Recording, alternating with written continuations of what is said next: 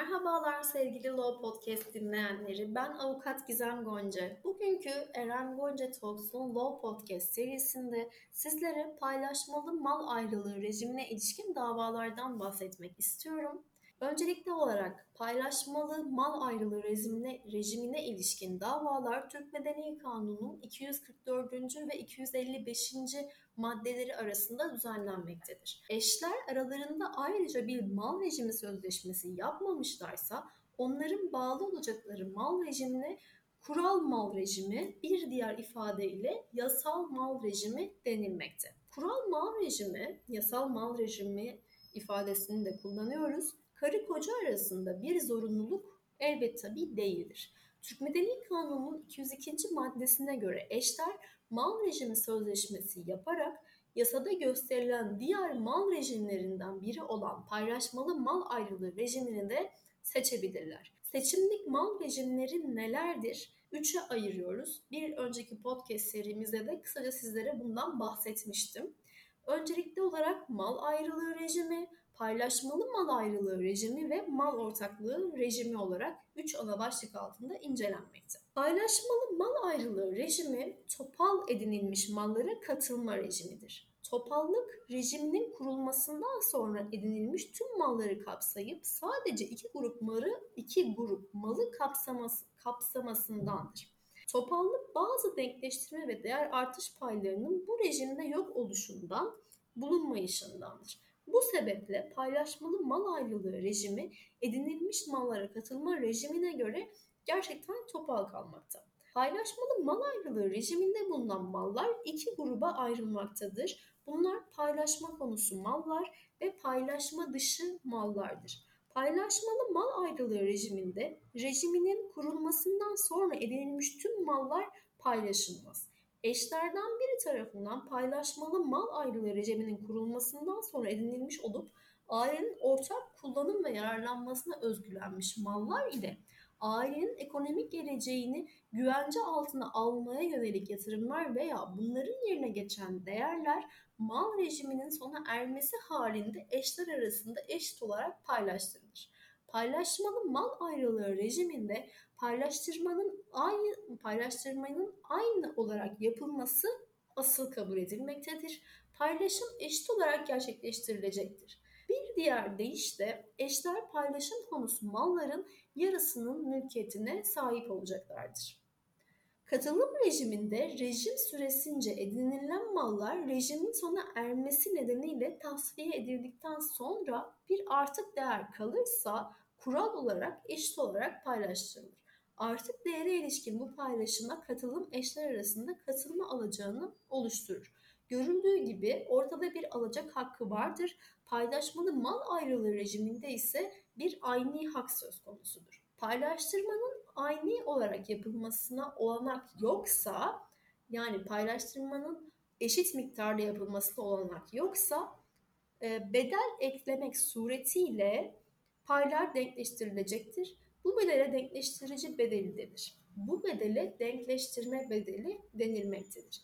Denkleştirme bedeli için paylaştırmanın aynı olarak yapılmasına olanak olmayan paylaşım konusu malın mülkiyetini alan eşin diğerine öre, diğerini diğerine ödemesi gereken bedeller de denilebilmektedir. Bu konu aslında çok karmaşık gibi gözükse de incelendiğinde çok çok kolay anlaşılabilecek bir konu. Peki siz bu davanızı açarken neye dikkat etmelisiniz ve nasıl bir dilekçe yazmalısınız? Kısaca size bundan bahsetmek istiyorum. Öncelikle bu davalarda görevli olan mahkeme aile mahkemeleridir. Aile mahkemelerinin olmadığı bölgelerde asli hukuk mahkemeleri de aile mahkemesi sıfatıyla görev yapmaktadır. Siz davanızı açarken ne davası açtığınızı davanızın konusu kısmına mutlaka yazmanız gerekmekte. Katkı sebebiyle alacak davası. Size anlattığım bu davada katkı sebebiyle alacak davası açtığınızı da dava konusuna belirtmelisiniz. Gayet tabii davanızda davacı, davalı ve varsa vekillerinizi ve adres bilgilerinizi, kimlik bilgilerinizi de yazmanız gerekiyor. Bu davaların bir değeri mevcut. Bu dava konularının değerini de harcı esas değer başlığı altında belirtmeniz gerekiyor.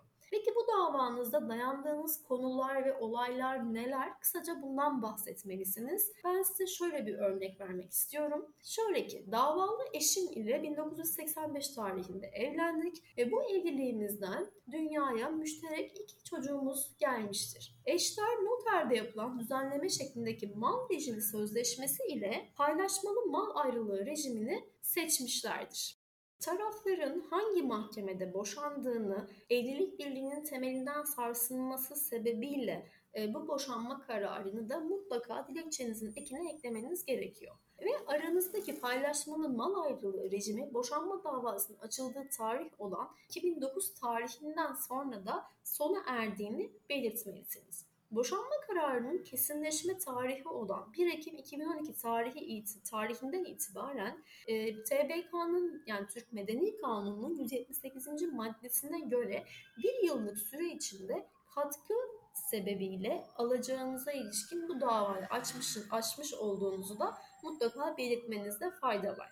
Bizim davamızda yani size örnek olarak belirttiğim davada davacıya ait 12 burma bilezik bozdurularak bedeli Ankara ilindeki bir e, taşınmazın alındığını ve bulunan taşınmazın bir numaralı bağımsız bölümünün satın alınmasıyla da bir tapu kaydını da mutlaka dava dosyamıza bulunmanız dava dosyasında sunmanız gerekiyor. Bu sebeple davacı eşin katkısı oranındaki hakkaniyete uygun bir bedel ödemesi için de dava açma zaruretinizin hasıl olduğunu da netice talep kısmında belirtmelisiniz ve tüm açıklamış olduğumuz sebepler neticesinde davanızın kabulü ile ne kadar bir katılma payı talep ediyorsanız eğer örnek vermek gerekirse 50 bin TL gibi katkının yasal faiziyle birlikte davadan alınarak davacıya verilmesine karar verilmesinde mutlaka belirtmenizde fayda var. Bu davada önemli belirtmemiz gereken konulardan bir tanesi de bu davanızı açarken mutlaka delillerinizi,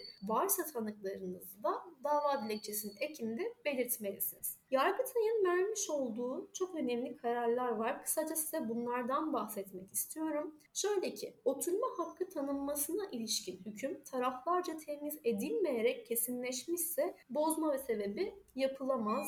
Bir diğer Yargıtay kararında ise eşler kanunun yürürlüğe girdiği tarihten sonra aktif mal rejimlerinden paylaşmalı mal ayrılığı rejimini seçmişlerse edinilmiş mallara katılma rejimine de tabi olduklarını da belirtmiştir. Ben bugün sizlere paylaşmalı mal ayrılığı rejimine ilişkin davalardan bahsetmeye çalıştım. Bir sonraki Law Podcast serimizde görüşmek üzere, hoşçakalın.